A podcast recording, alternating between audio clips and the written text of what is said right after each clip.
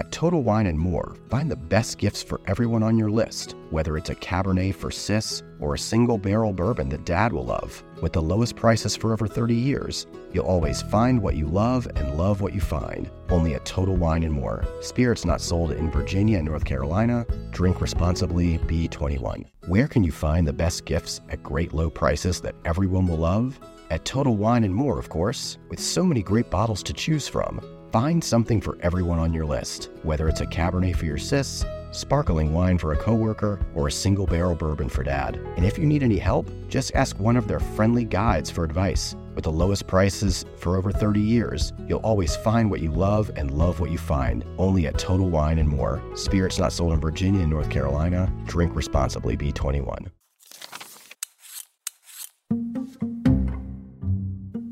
Hello, hello. Welcome to my kitchen. I'm Harry Sultan. I'm one of the producers over here uh, with Kristen that helps put these episodes together. And I'm so excited to be able to bring you all into my kitchen while I put together one of my go to favorite all time genius recipes. It's Andy Ward and Jenny Rosenstrach's pork shoulder ragu. You know, it's one of these recipes that you can make a bunch of it in one batch. You make an afternoon of it, make a weekend of it, and then you have all this gorgeous, beautiful, delightfully delicious ragu that you can use throughout the week for any other methods. So today I'm going to be putting it on some beautiful pasta. But you know, as the week goes on, I'm gonna take some leftovers. I'm gonna put it on some nice, refreshing, crispy tacos. I can put it on some breakfast eggs. It can really be whatever you want it to be. So I'm gonna go ahead and read through all the ingredients that we need, uh, some of the equipment that we're gonna go through. I'm gonna go through all the steps, and then we'll get cooking together. All right. So, for this recipe, what we're gonna need is two pounds or two and a half pounds of boneless pork shoulder. We're gonna need one small onion chopped, one garlic clove that's minced. I love garlic, so I might use a little bit more. Uh, salt and pepper to taste, two tablespoons of olive oil, one small pat of butter, one 28 ounce can of whole tomatoes with the juice, a cup of red wine, five sprigs of fresh thyme, five sprigs of fresh oregano, a handful of fennel seeds, one tablespoon of hot sauce. What they do in this recipe is they say Andy uses uh, the Trader Joe's hot sauce chili. It doesn't really matter which, whatever you got around will be perfect. I think the smokier the better for this, but I actually have some my homemade carrot uh, hot sauce. Uh, I'm to be using that. One pound of pasta and one handful or 12 of freshly grated Parmesan. All right, so now they have all the ingredients. Um, let's talk real quick about the equipment. You really don't need much for this. Uh, pretty much one pot. And by pretty much, I mean one pot. A Dutch oven or any other heavy bottom, oven safe pot with a lid will probably do the trick. You just really need something that's gonna get a good sear on the pork shoulder and then be able to trap in those liquids when we put the pork shoulder into the oven for that braise. so we're gonna start by preheating the oven to 325. So our oven is preheating. So I have a Dutch oven. I'm gonna go ahead and start preheating uh, that as well. So I'm gonna put my Dutch oven on my burner and turn it up to a medium high heat. And while that is heating up, while the oven and the pot are heating up, I'm gonna go ahead and start prepping some of my ingredients. The next step is to season this pork shoulder. You sprinkle from high above the meat, that way it falls evenly all the way over it. You wanna make sure you get both sides as well as, uh, you know, the top, the bottom, really edge to edge salt coverage. You really don't want to have any of these bits that are not seasoned. So that's my salt. Uh, now, for anyone who does a lot of cooking with meat in their homes, cannot stress this enough. Cross pollution is very important. I just touched raw meat with my left hand, so I'm gonna do a quick rinse uh, with soap, not just a rinse, full wash, uh, because we wanna make sure that we don't pass any potential germs or contaminants uh, from that meat to any other parts of my kitchen. So please bear with me while I wash my hands. Was that fun for you to listen to? I bet it was. All right. So uh, now I got my pepper shaker, sorry, pepper grinder, uh, and I'm just gonna do a bunch of cranks all over this meat. All right, we did that. This time I'm just gonna flip it over with my knife, not gonna contaminate my hands again. Beautiful. Oh man, just some. The smell of freshly cracked pepper is really, truly one of my favorite smells in the world. So now that our pork shoulder is seasoned, I'm gonna go ahead and check the Dutch oven. I'm gonna see how hot it is. If we're up to temperature, what I'm gonna go ahead and do is add some olive oil and butter to that pan. So that butter is gonna melt, that olive oil is gonna get nice and hot. So I'm gonna let that butter melt. I'm gonna let this olive oil heat up. Uh, while we do that, I'm gonna transfer my meat to a separate plate. I'm gonna clean off this cutting board and then I'm gonna get uh, the rest of these veggies uh, chopped up for the recipe.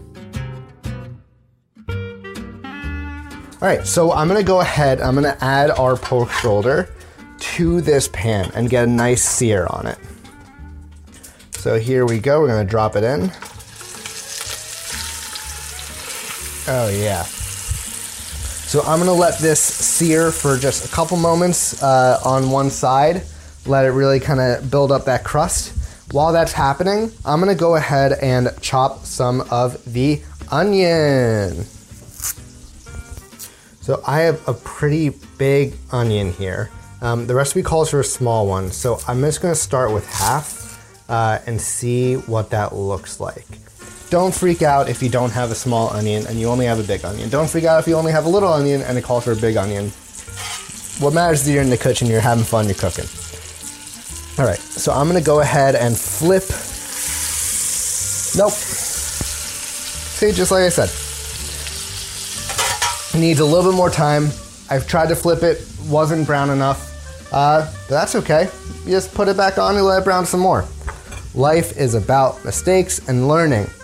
Or at least that's what I tell myself to help make it easier to sleep at night. So, this half of an onion gave me a lot, a lot of diced onion bits. So, I think this is probably good for what we need. Um, so, I'm gonna go ahead and I'm just gonna put these into a little bowl uh, and keep it off to the side for when I'm ready. The tool I use most often in my kitchen are just little mise en place bowls. So what I love to do is I have all these tiny little metal bowls. I have these plastic deli containers. Whenever I'm dealing with uh, chopping onions, grating garlic, grating cheese, really whatever. Um, once I'm done chopping it, I'll scrape it off my cutting board, put it into a little bowl, and then I put it off to the side. And then I just have it nice and neat and already measured out for whenever I need it. So with all that said, I'm gonna check this meat again. Whoopa! Oh, that looks a lot better. All right, so meat is browned on one side, so I just flipped it. I'm gonna let it cook on that other side. While it's cooking on that other side, I'm gonna get started on the garlic. So I only have two cloves left on this on this bulb. So I know the recipe only says to use one clove of garlic, but I'm just gonna go ahead and use two because I don't want this one other little bit to go to waste. Give it a couple of really nice thin slices. And then from that, I'm gonna then go over and chop it. So this isn't necessarily like a, a hot take or a hot tip or anything, but just, you know, something that I like to do when I'm cutting a lot of veggies. Things like garlic, onions, carrots, celery, anytime I'm using any of these vegetables, what I love to do is instead of throwing out or composting uh, their remains, I like to put them in a big plastic bag, a big plastic freezer safe bag, and just chuck them in the freezer. Uh, and then whenever I cut with more of these vegetables, just add more to that bag. Same thing with herbs. Uh, and then when the bag is full, or if I have a few of them, then I just make a, a Sunday of it. I make this big batch of vegetable stock. Uh, and then it's, you know, it's essentially free vegetable stock because you're using things that you would have thrown out otherwise. Uh, and it's delicious. Anything that you would use water for in a recipe, any soups, rices, if you're doing lentils, if you're making a braise like this, using that homemade vegetable stock is gonna make so much of a difference because all that homemade goodness. Things I wouldn't use it for. I said it can be interchangeable for water. I would not use it for coffee. I would not use it for tea. I would not use it for hot chocolate. Uh, but any sort of uh, actually cooking methods, you can essentially use it interchangeably uh, for water. Cool. All right. Um, all joking aside, it looks like our pork shoulder is ready for the next step. All of the sides are browned. Uh, they got this beautiful crust on it. So what I'm gonna do is I'm gonna go ahead and add our onion and our garlic and just kind of saute it uh, for a minute, get them nice and soft. So while they're sauteing, I'm just gonna let them sit for uh, another minute or so, let them soften up. While that's happening, I'm gonna go ahead and I'm going to open up my can of tomatoes. Uh, I'm gonna open up my bottle of wine. I'm gonna get out my thyme, my oregano, and my fennel. So those onions, that garlic are beautifully sauteed at this point. So now we're just gonna go ahead and we're gonna add that can of tomatoes with the juice and the sauce that's kind of left in that tomato can, as well as a cup of red wine. We're also gonna go ahead and add that thyme, the oregano, the fennel, and the hot sauce. Tomatoes are in.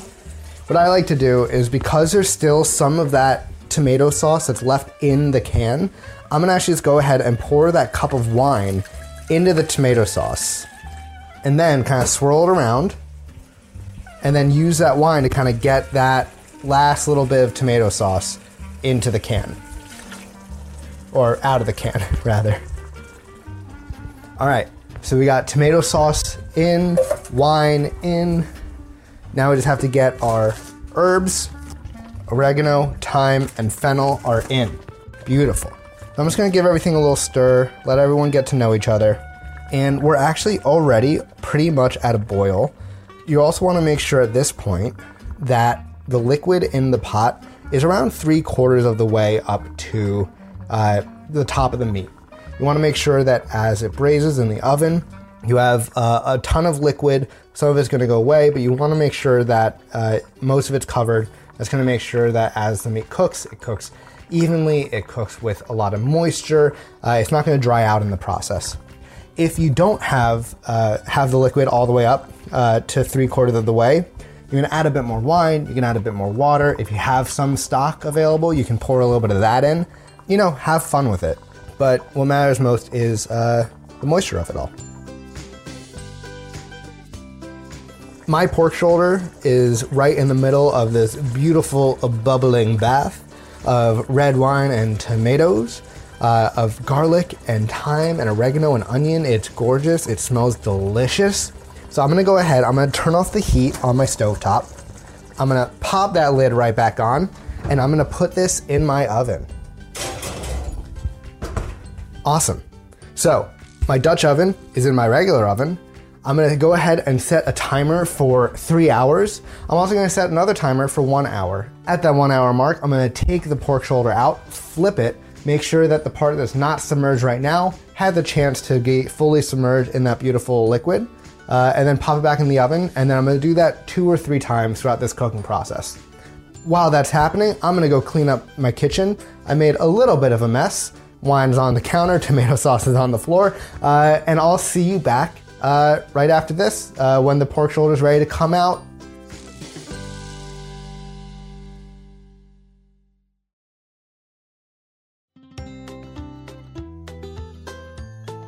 Welcome back to my kitchen. So I've been uh, sitting by my oven doing nothing else, just staring at it for the past three hours, taking uh, the Dutch oven out uh, every hour or so and turning the pork shoulder in all the beautiful juices. And let me tell you, I mean, every time I open up the oven door, every time I crack the lid, my entire house is just absolutely filled with this amazing smell. You get the herbs, you got the tomato, you got the wine, um, and then of course the pork. It's smelling fantastic. Um, and we are so close to finishing this up. I cannot wait, but we just have a couple more steps left. So here's what we're gonna do. Right now, I have the Dutch oven on the stove top. I have another pot that's right next to it. I just filled it with some water. I have that up on high. I'm gonna bring that to a boil. This is gonna be to cook our pasta in. I also have a little bit of Parmesan that I'm getting ready to grate. What I'm gonna do is I'm gonna take this pork shoulder out of the Dutch oven. I'm gonna put it into a big bowl and I'm gonna use some forks to tear it up while we're waiting for this pasta water to come to a boil. Once it's all torn up, we're gonna put it back into the sauce, let all these pieces of pork that have been recently shredded kind of absorb some of the juices because uh, it was previously being cooked all as this one big chunk of meat. Then we're going to grate some parm that we can top everything with. And then once the water for the pasta comes to a boil, we'll pop in some pasta, let that cook. And then once everything is cooked, once the pulled pork uh, shoulder absorbs all these juices, we're gonna plate everything up. We're gonna top the pasta with the ragu. And I'm gonna have a fantastic uh, little dinner for myself. Got my tongs here to take out the, the pork shoulder. Oh man, it's, I mean, already, even just trying to take it out. Oh my God. It is falling right apart, which is exactly what you want. So I got my forks out. I'm just gonna start pulling that apart, really breaking it down. And honestly, it takes no work at all to do this. All right, so I've been pulling this apart uh, just you know around around a minute or so, and this looks pretty good. I'm just gonna go ahead and dump this meat back into the liquid. So now I'm just gonna let it sit there and get a little bit warm again. So let's check on our pasta water. Almost up to a boil. So while we wait for that to come up to a full rolling boil, uh, I'm gonna start grating uh, a crazy amount of Parmesan. And again, like what I was saying with saving of the vegetables that I then use for vegetable stock, I do the same thing with Parmesan rinds. So at any given time, you can look in my fridge and I have a bag that's just kind of growing and growing and growing that's filled with Parmesan rinds. Because for the same same reason, you can just pop them into the soup uh, to add a little bit of more of that umaminess to it. You can pop it into a stock, add that umaminess to it. So I just grated a metric ton of Parmesan cheese. Still have a little bit left on this rind, so I'm just gonna pop it back into my bag, save it for a happy day.